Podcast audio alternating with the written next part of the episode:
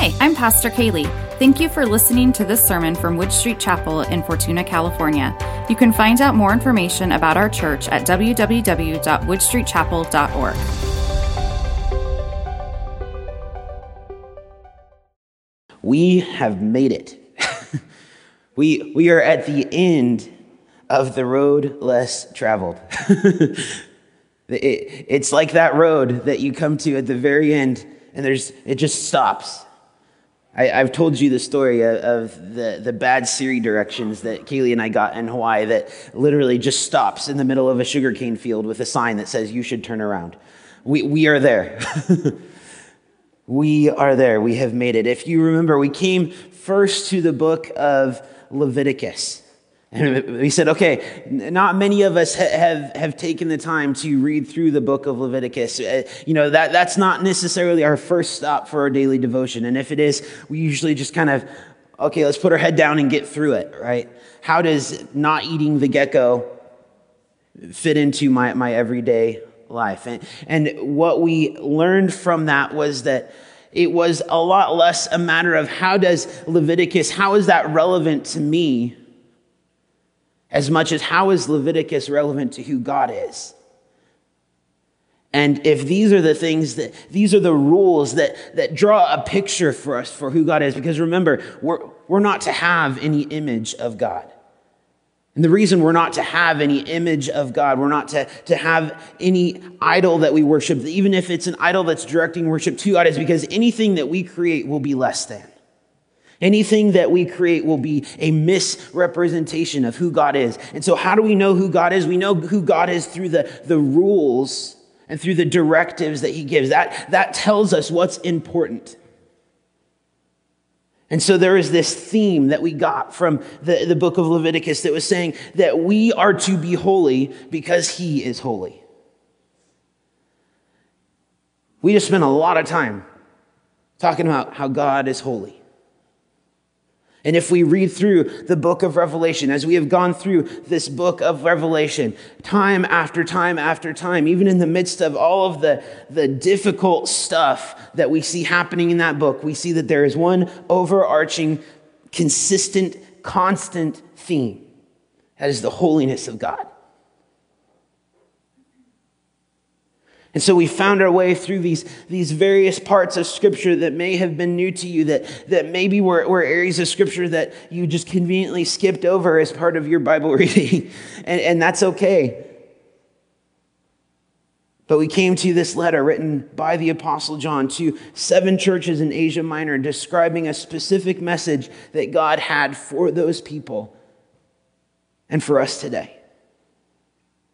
The purpose of the book of Revelation is to embolden, is to bring confidence in the King of Kings and the Lord of Lords.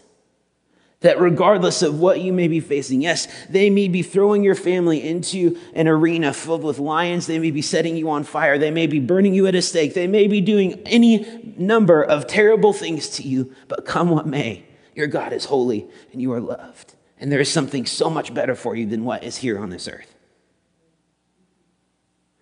Revelation 21, 1 through 7 says, Then I saw, this is the last window, a new heaven and a new earth. And for the first heaven and the first earth had passed away, and there was no longer any sea. I saw the holy city, the new Jerusalem, coming down out of heaven from God, prepared as a bride beautifully dressed for her husband.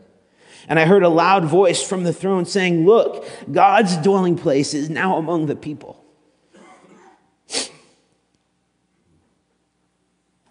And he will dwell with them. And they will be his people. And God himself will be with them and be their God. And he will wipe away every tear from their eyes. There will be no more death or mourning or crying or pain for the old order of things has passed away. He who is seated on the throne said, I am making everything new. And then he said, Write this down, for these words are trustworthy and true. He said to me, It is done. I am the Alpha and the Omega, the beginning and the end. To the thirsty, I will give water without cost. and from the spring of the water of life. Those who are victorious will inherit all of this, and I will be their God, and they will be my children. That's what the end of all things looks like.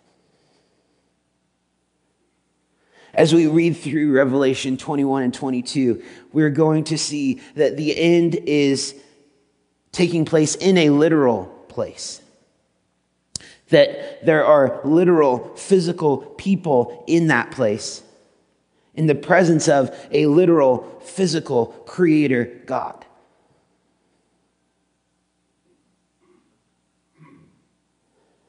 Like we've talked about throughout this study, it is so easy to let our preconceived ideas, the, the stuff that we've kind of packed along with us for however many years about the book of Revelation, about end times in general, it's so easy to bring all of those things with us and to let those things get in the way of the actual message. Sometimes we can get so caught up in trying to figure out timing we can get so caught up in trying to figure out how this message, how this letter, how this prophecy affects me personally that we miss out on everything that's being said. Can you imagine if the church in 96 AD, when they, they receive this, they're like, well, how does, how does this happen? What, like, when, what is the specific day that this is going to take place? How does this affect me personally today? What, what am I supposed to do with this? That's not the point. That, that was never the point.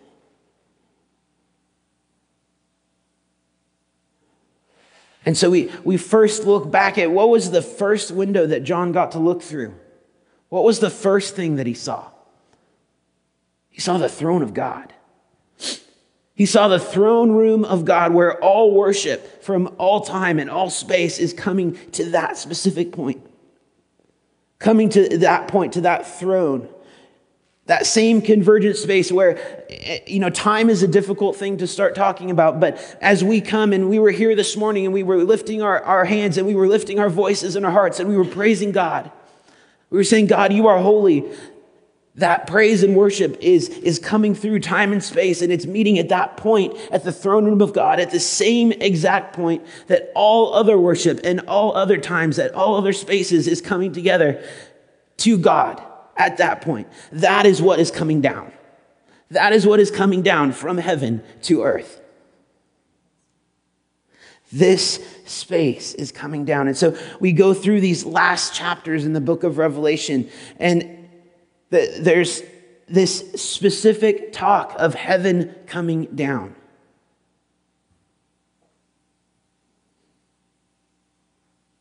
There's a very specific point that, that seems almost simple.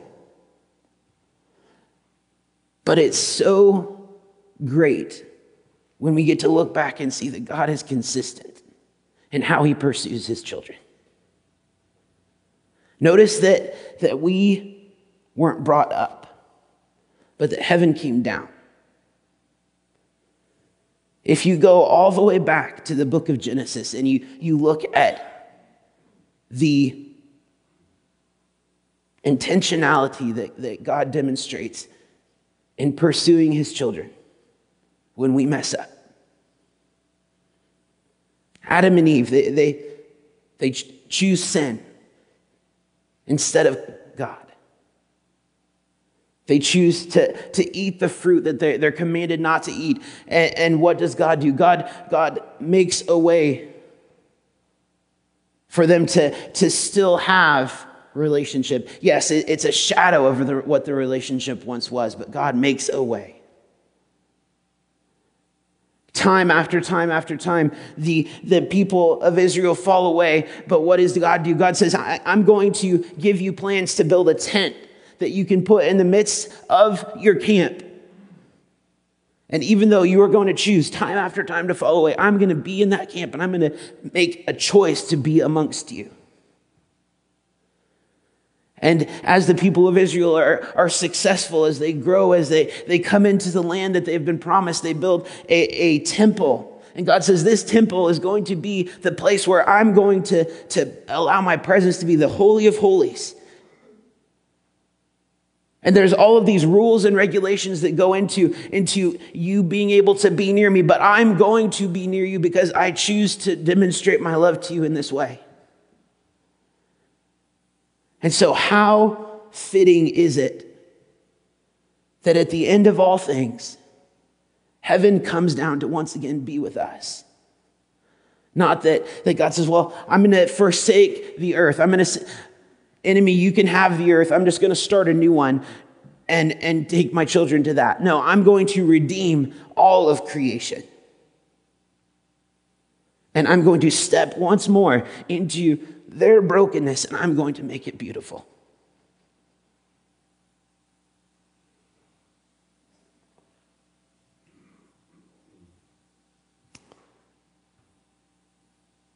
Sometimes we, we think about the end of all things. We think about revelation and everything that, that comes with that as God's people being rescued out of a broken world.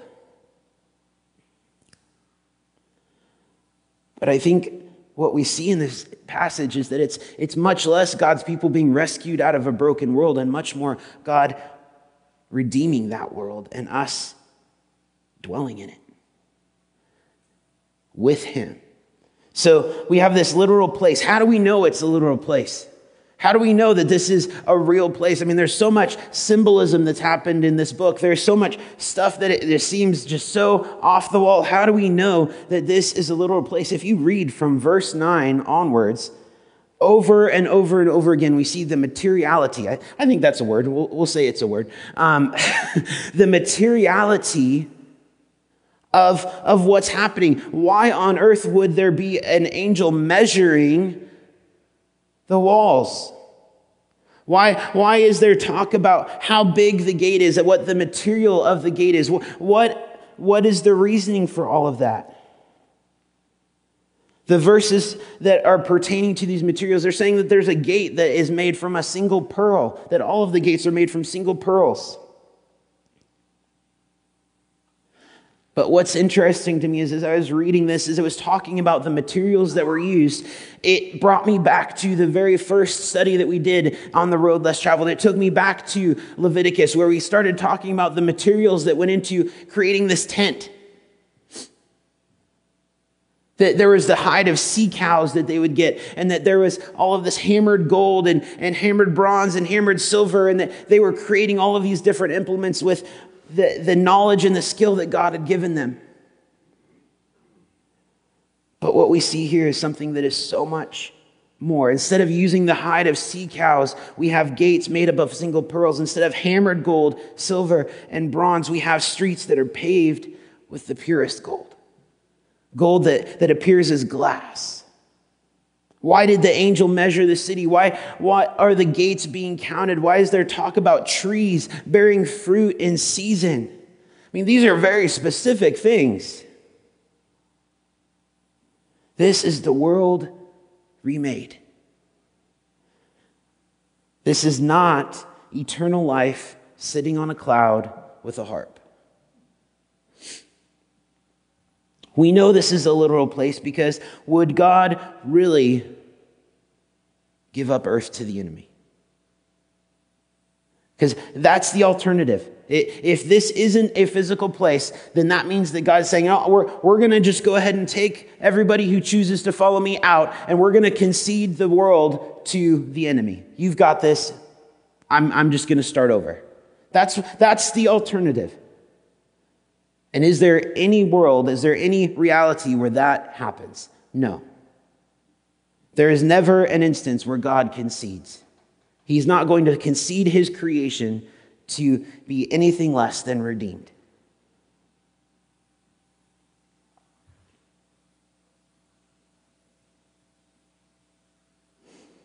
If we look at, at other places in Scripture, it talks about how the desert will, will bloom with roses, the mountaintops will flow with sweet wine, the wolf and the lamb will be together, the, the lion will, will eat grass like the oxen. I want to pause for just a moment. What is the most beautiful aspect of creation that you have ever seen? Just pause for a minute. Go ahead. What do you say, Heidi? The birth of a child, okay. Yeah. nice. Let, let's, let's go out into to creation specifically. A rainbow over a waterfall. Okay. What do you say? Birds, okay. There's a very specific place. I know I've I mentioned Hawaii twice today. I don't know why it's front of mind for me, but there's a, a place. It's at the, the north portion of the, the big island of Hawaii called Waipio Valley. And you drive this, this four wheel drive vehicle for maybe an hour and a half, two hours from uh, where we typically stay. You, you get to this place and you can hike down into it and, and go back up the other side and there's all these different valleys that you can walk through but there's a overwatch that is, is right before you drive into the valley and you you stand there and as you're standing as you're looking you see a mountainside that is just completely green with the ocean to the right side a beautiful valley in between that is completely lush with wild horses running in it and a river that is flowing out to the ocean. There's waterfalls coming off of the side of the valley directly into the ocean with rainbows coming off of those waterfalls.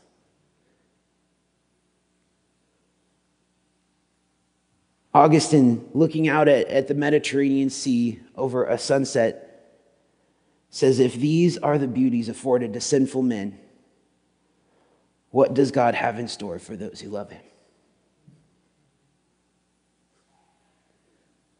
That most beautiful thing in all of creation that you have seen. If that is what God, what is in store for you, if that is what you have seen as, as someone who is dealing with sin in your life, if that is what exists today, then what does God have in store when heaven comes to earth?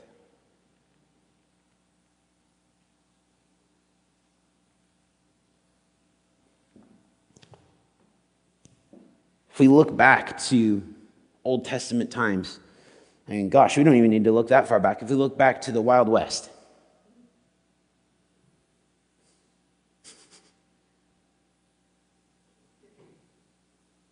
When somebody went to the bathroom in a chamber pot, what did they do with that? they just dumped it in the street. That's where all the trash went. That's where everything that, that nobody wanted went. It went into the street, into the gutter. And it, there had to be a rain that would wash all of that away.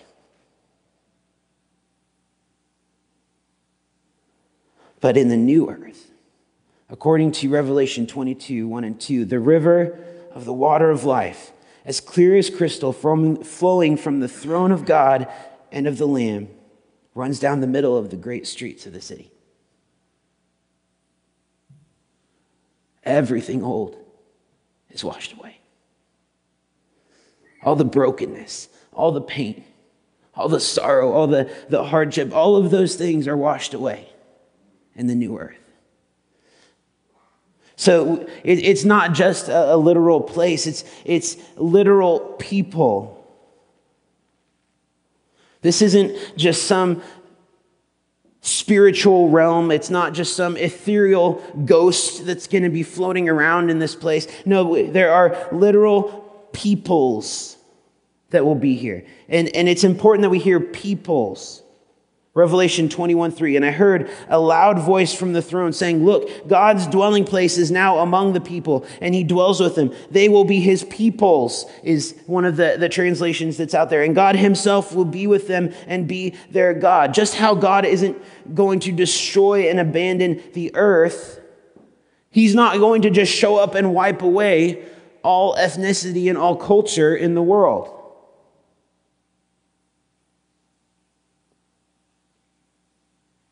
Instead, he is going to redeem it.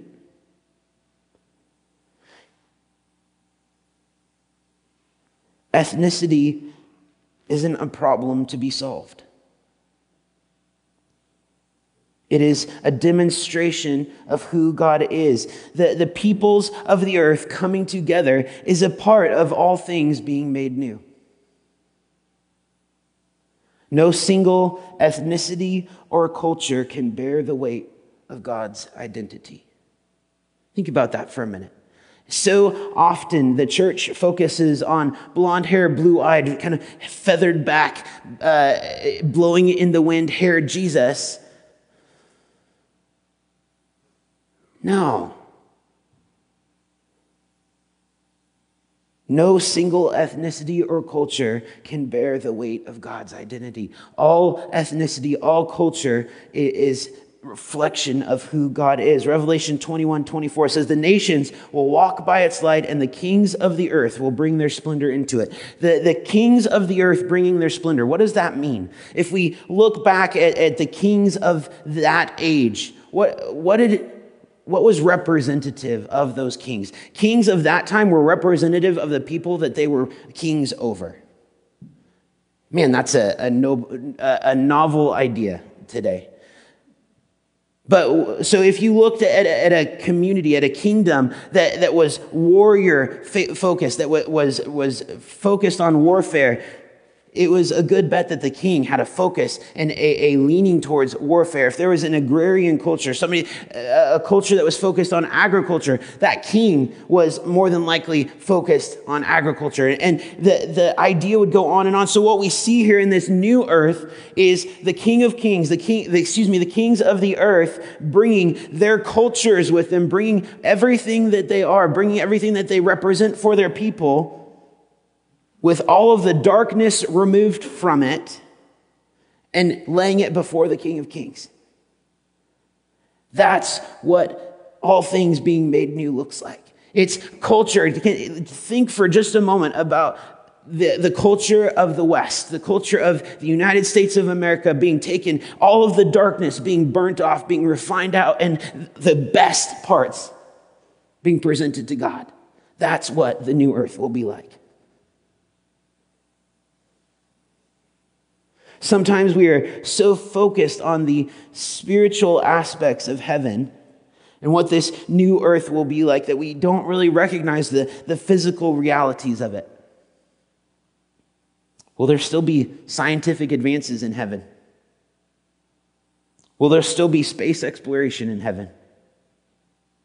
Will there be better Rembrandts, better, better artists, better Da Vinci's? Will, will there be better creation in heaven? I don't know. But as we start asking these questions, it starts to, to help correct and orient our thinking. And finally, there, if there's a, a literal place with literal people that are there, then there must be a literal creator God there as well. Everything that we've talked about so far is great, but it might not even get noticed. The, the streets of gold are, are great and all, but maybe that's not even going to get noticed. The, the gate that's made out of a single pearl is amazing, but maybe that's not even going to get noticed. The size of the city is amazing and, and astounding to us, but maybe that isn't even going to be noticed because it will all be completely overshadowed by the fact that we are going to be in the literal presence of God. That is the reward. The reward has nothing to do with me walking on a street of gold. And this changes everything. At the, the first portion of the, the passage that we read at the beginning says there's, there's no sea. And as I was considering that, as, as I was kind of reading some other discussions about that, one of the, the thoughts here is that what, what do we think of when we think of the sea? And, and not for us today, not the people who have scuba tanks that go swimming in it that love to see everything that, that we see. What did the church of 96 AD think of the sea? That was scary. That was a place where if I got on a boat and, got into the middle of the ocean, I may or may not make it back alive. The, the sea represented chaos. So, does that mean that there's not going to be an ocean in heaven? I don't know. I mean, I honestly don't know. But what I do know is that there's no chaos in heaven. Let's just think about that for a minute. No drama in heaven. I've got my home life, I've got my work life, I've got my church life, I've got drama, drama, drama. None of that. There will be no tears, no death, no disease, no mourning, no crying. And as we read that list, that touches every single person here in this room, either directly or indirectly. We say, yeah, those things are real. Those things exist in my life, but they won't for all of eternity. Revelation 21, 22 says, I did not see a temple in the city because the Lord God Almighty and the Lamb are its temple. Now, I love this. 9680 church would have been like, there's no temple. What are we supposed to do? How, where do we commune with God? Where do we go to seek his presence? How, how are we supposed to do this? The temple was where God chose to dwell. One guy once a year got to go into the Holy of Holies. And side note, do we know what shape the Holy of Holies was? It was a cube. Do you know what, what shape the temple, the, the new earth is that comes down from heaven? It's a cube. The Holy of Holies is now everything. The whole earth is the Holy of Holies.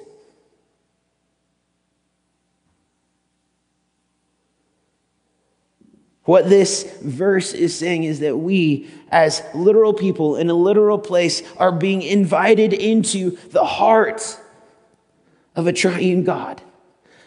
Everything that we have experienced so far has been from the outside looking in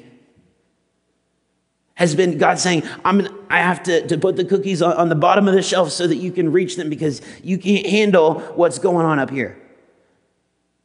But in the new heaven and the new earth,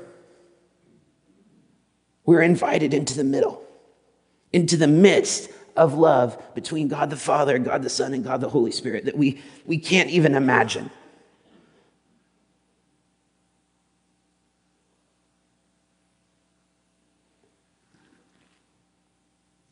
Sure, we don't get tired.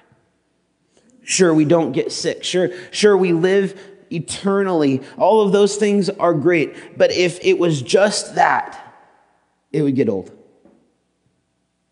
If it was just a matter of eternal life, of, of never getting sick, of, of having the ability to infinitely create, eventually it would get old. It would. But the reason eternity doesn't get old is because we are in the midst of the love of the triune God. That's why eternity isn't something to be feared, but it's something to aspire to, something to, to long for. Revelation 22 4. We have to read this. And they will see his face. They will see his face. I have worshiped. I have wept. I have felt undone. I have wrestled with God. I have argued with him. He has never forsaken me. I've been defended by him. He has rescued me. He has redeemed me. He's held me fast. In, in the darkest moments of my life, he was right there. I have prayed and I have felt like it has just hit the ceiling. I have consistently fallen short uh, of what he has for me. I am still, after all of these years of following Jesus, still slow to obey. And yet I'm still going to see him face to face. And on that day, I will hear, Well done,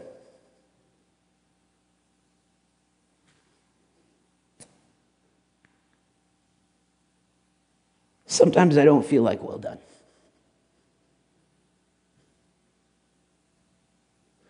Sometimes I feel like I could make a pretty solid case for not well done.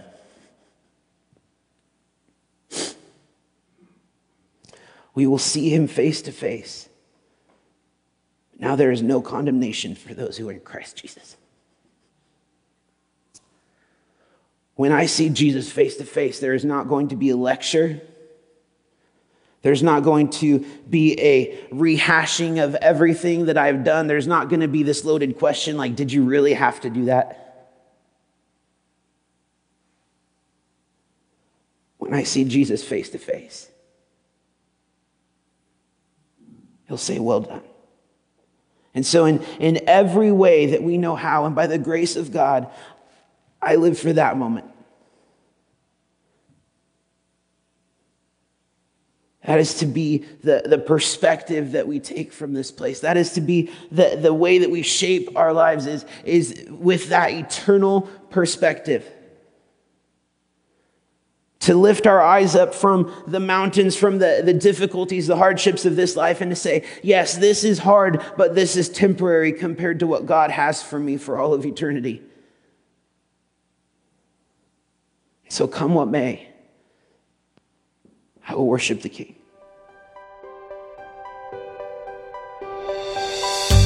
Thank you for joining us today. If you'd like more information about Wood Street Chapel, check out our website, woodstreetchapel.org, or email us, info at woodstreetchapel.org. Connect with us on Facebook to stay in the loop.